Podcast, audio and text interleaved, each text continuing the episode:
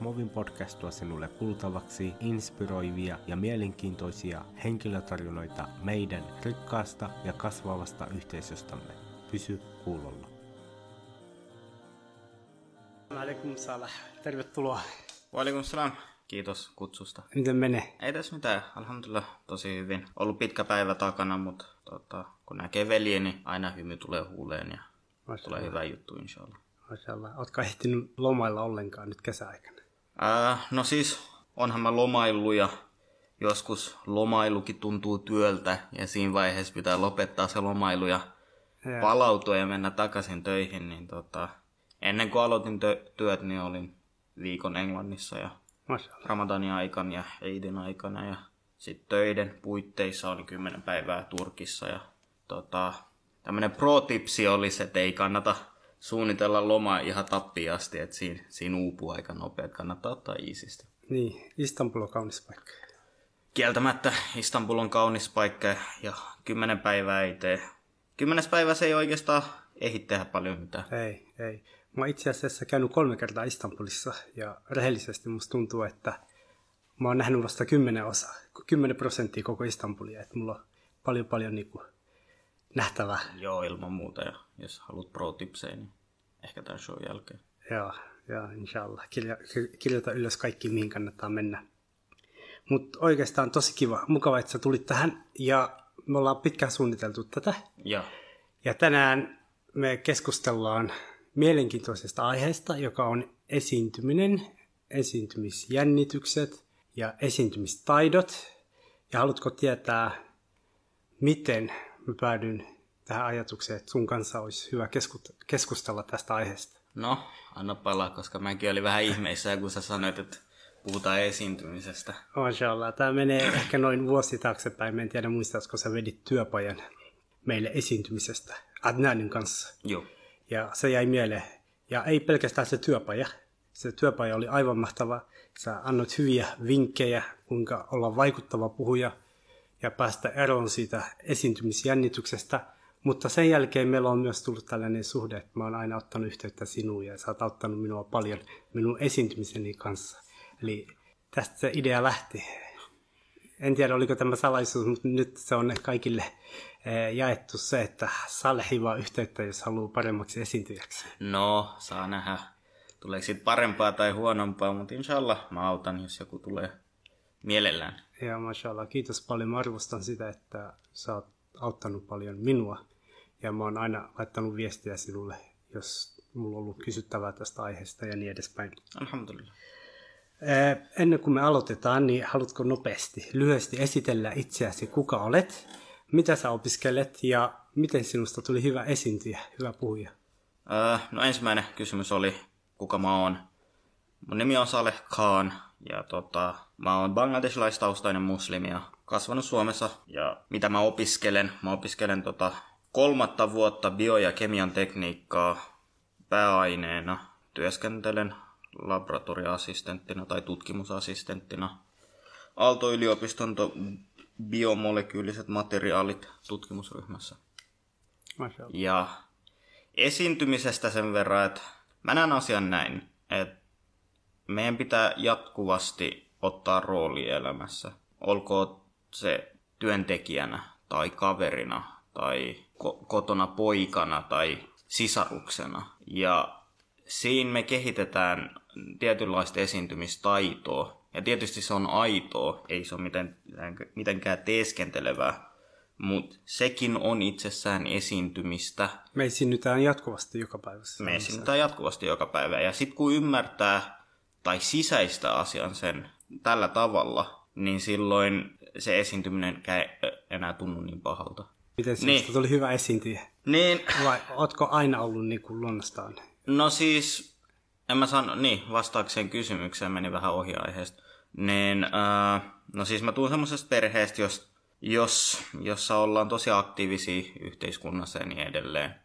Ja se myös tarkoitti sitä, että joskus piti esiintyä iso ihmisten mä, edessä tai olla vieraanvarainen vieraille ja tutustua ihmisiin, jo, joiden kanssa ei ole ikin puhunut tai tavannut tai ei edes joskus kiinnostanutkaan edes puhua.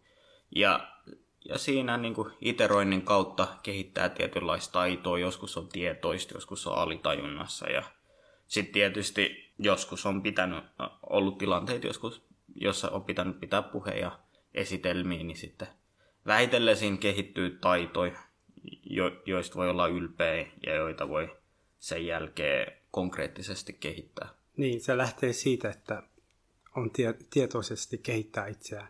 Joo. Ja sanoitko niin, että yleisön edessä puhuminen on sama, onko se niin kuin kotona vieraille, vieraiden vastaanottaminen tai jossain koulun, koulussa, koululuokassa luokkatovereille? Ilman muuta, ilman muuta. No siis tietysti se, se on paljon kuumottavampaa puhua monen ihmisten edessä. Hmm. Mut Miksi? loppujen, Miksi? no se, se on se sisäinen tavallaan malli, mikä meillä on päässä, tai se itse ajatus, että niinku, mitä jos mä epäonnistun, mitä jos ihmiset nauraa, mitä jos mä en ole vakuuttava. Ja tämmöiset asiat tavallaan saa sut jännittymään, ja sitten se asia tapahtuu, jos sä annat periksi. Tai niin kuin annat sun mielikuvituksen mennä vähän käsistä, että niin kuin mitä jos jokin asia tapahtuu.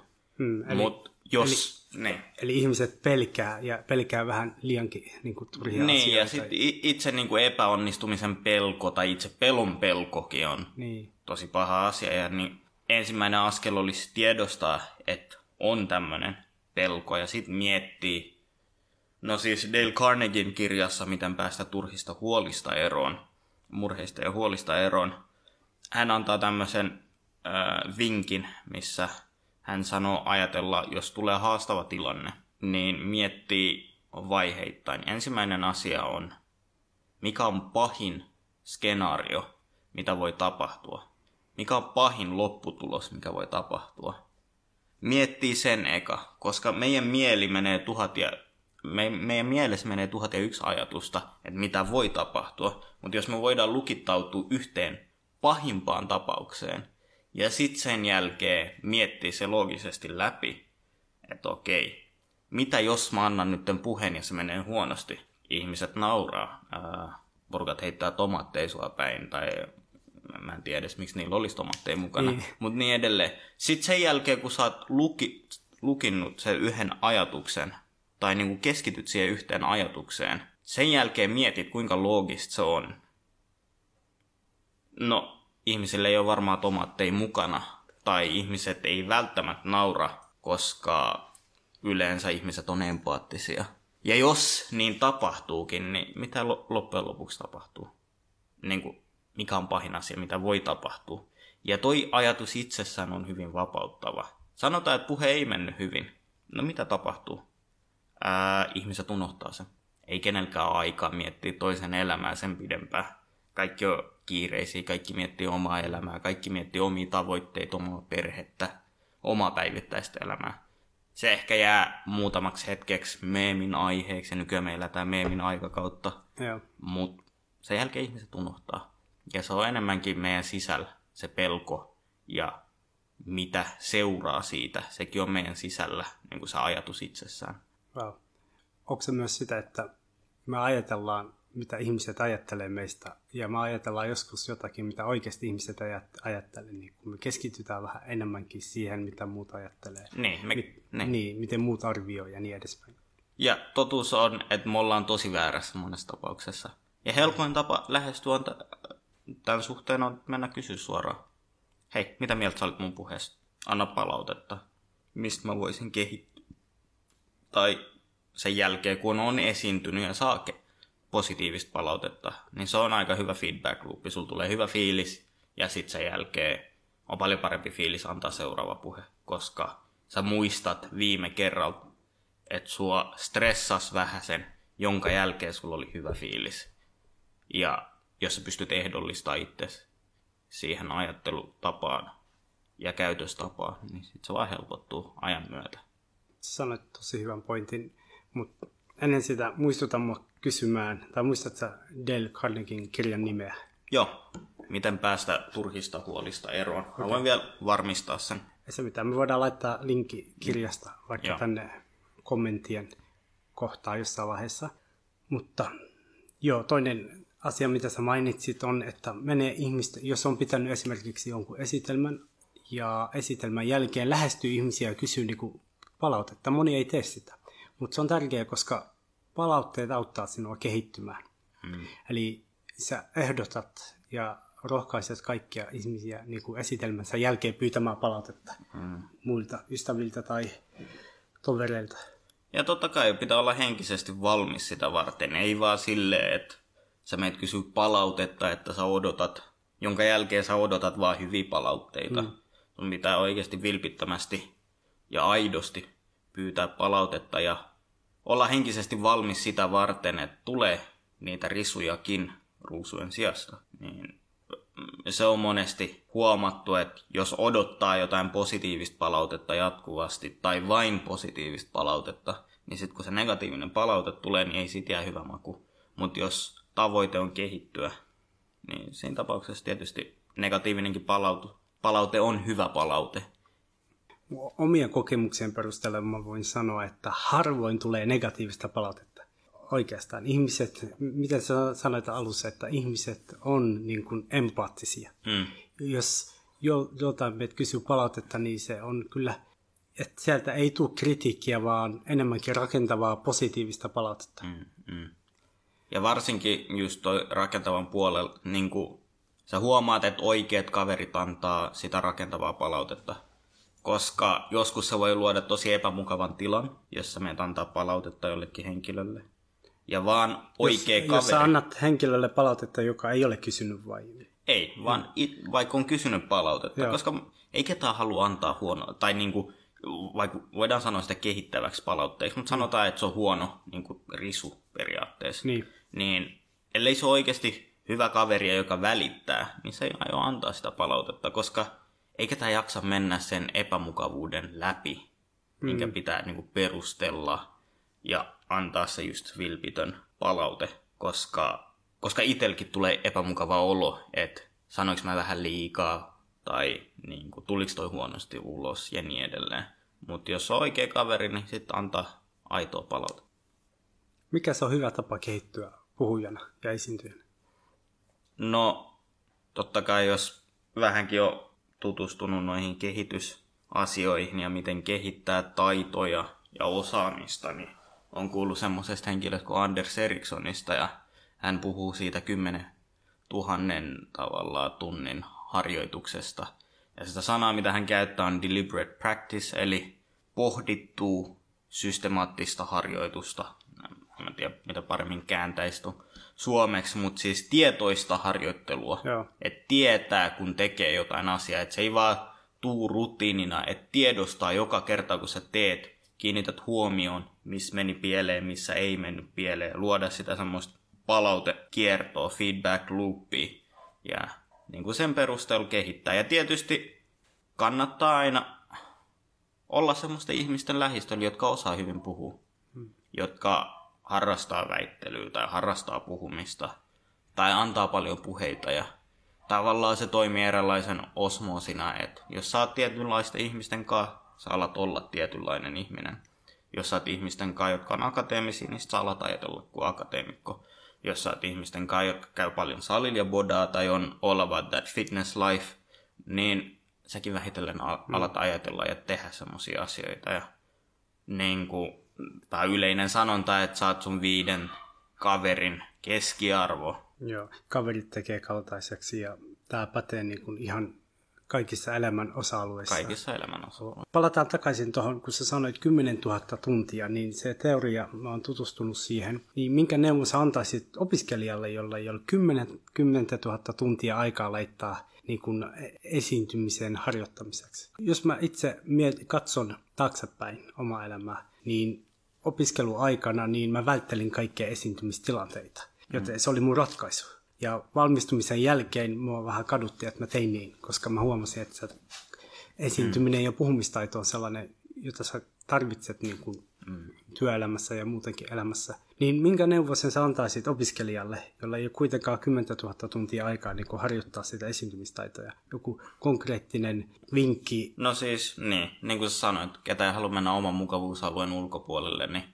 lähtökohtaisesti varmaan se on just asenteesta kiinni. että olla valmis mennä oman mukavuusalueen ulkopuolelle ja tiedostaa sen, että siinä tapahtuu se kehitys. Ja konkreettisen vinkkin on, että tota, olla osa jotain järjestöä tai tapahtumaa tai hanketta tai jotain itseä suurempaa, jolloin sitä asiaa pitää myydä eteenpäin tai suostutella jotain ihmisiä tai siitä pitää puhua tai siitä pitää promo. Ja tämmöiset asiat kehittää taitoja, just sitä esiintymistaitoja. Ja se on hyvä tapa kehittyä. Esim. Niin kuin sinä ja minä ollaan, ollaan numusaktiivisia, me ollaan smovisaktiivisia, yleisesti muslimiyhteiskunnan erilaisissa tapahtumissa aktiivisia. Ja siinä tulee semmoisia rooleja, missä pitää vaan esiintyä. Olkoon se kokouksessa niin kuin puheenjohtaja on oleminen. Siinäkin pitää käydä asiallista läpi ihmisten edessä. Tai sitten asioiden delegoiminen ja niin edelleen.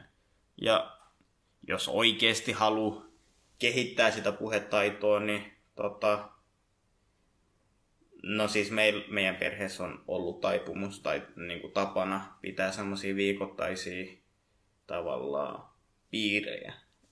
Jos käydään tiettyä Qur'ania tai hadisia tai yleisesti kuulumisia läpi ja aina joka kerta jonkun pitää antaa joku pieni puhe tai antaa joku pieni muistutus. Ja tämmöiset asiat just kehittää sitä esiintymistaitoa. Että niinku, sillä on monta eri tapaa kehittyä ton suhteen, mutta tekemällä oppii, lyhyesti sanottuna. Tekemällä oppii. Onko jännitys hyvästä? Koska yleensä se on se jännitys, joka ehkä saattaa lamannuttaa monia ja estää heitä niin kuin pitämästä hyvän esitelmän tai hyvän puheen. No siis totta kai tuosta on tosi paljon niin kuin kirjallisuutta ja videoita ja niin edelleen, että onko jännityksi hyväksi tai huonoksi tietyn verran jännitystä, niin mä oon ymmärtänyt on hyväksi, koska sanotaan, jos ei yhtään jännitä, niin sit se asia on joko semmonen asia, mikä sua yhtään kiinnosta, jos sä oot välinpitämätön, ja yleensä tämmöiset asiat ei tuota hyvää tulosta.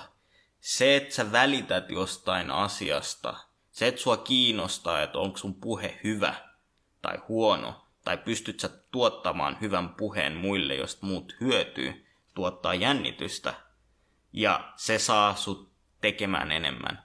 Tietysti oikein verran, jos vähän ylittää sen tason tai jos jännittää liikaa, niin se on tietysti huonoksi ja se lamannuttaa. Mutta tietty määrä jännitys on aina hyväksi.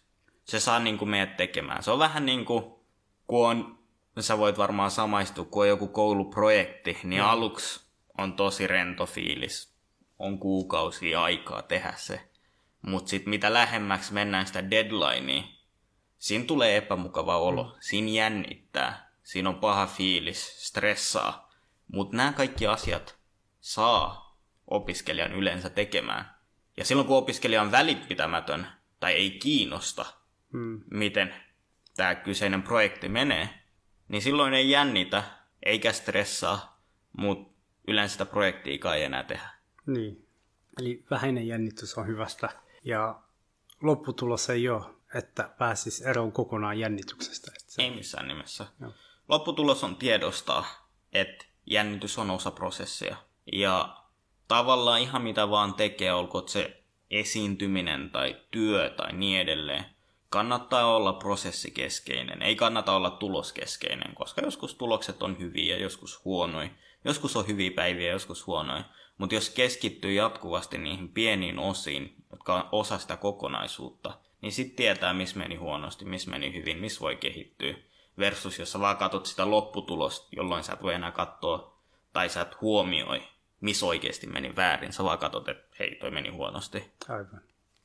Mashallah. Ennen kuin mä kysyn mun viimeisen kysymyksen, niin miten ihmiset saa yhteyttä sinuun, jos heillä on kysyttävää?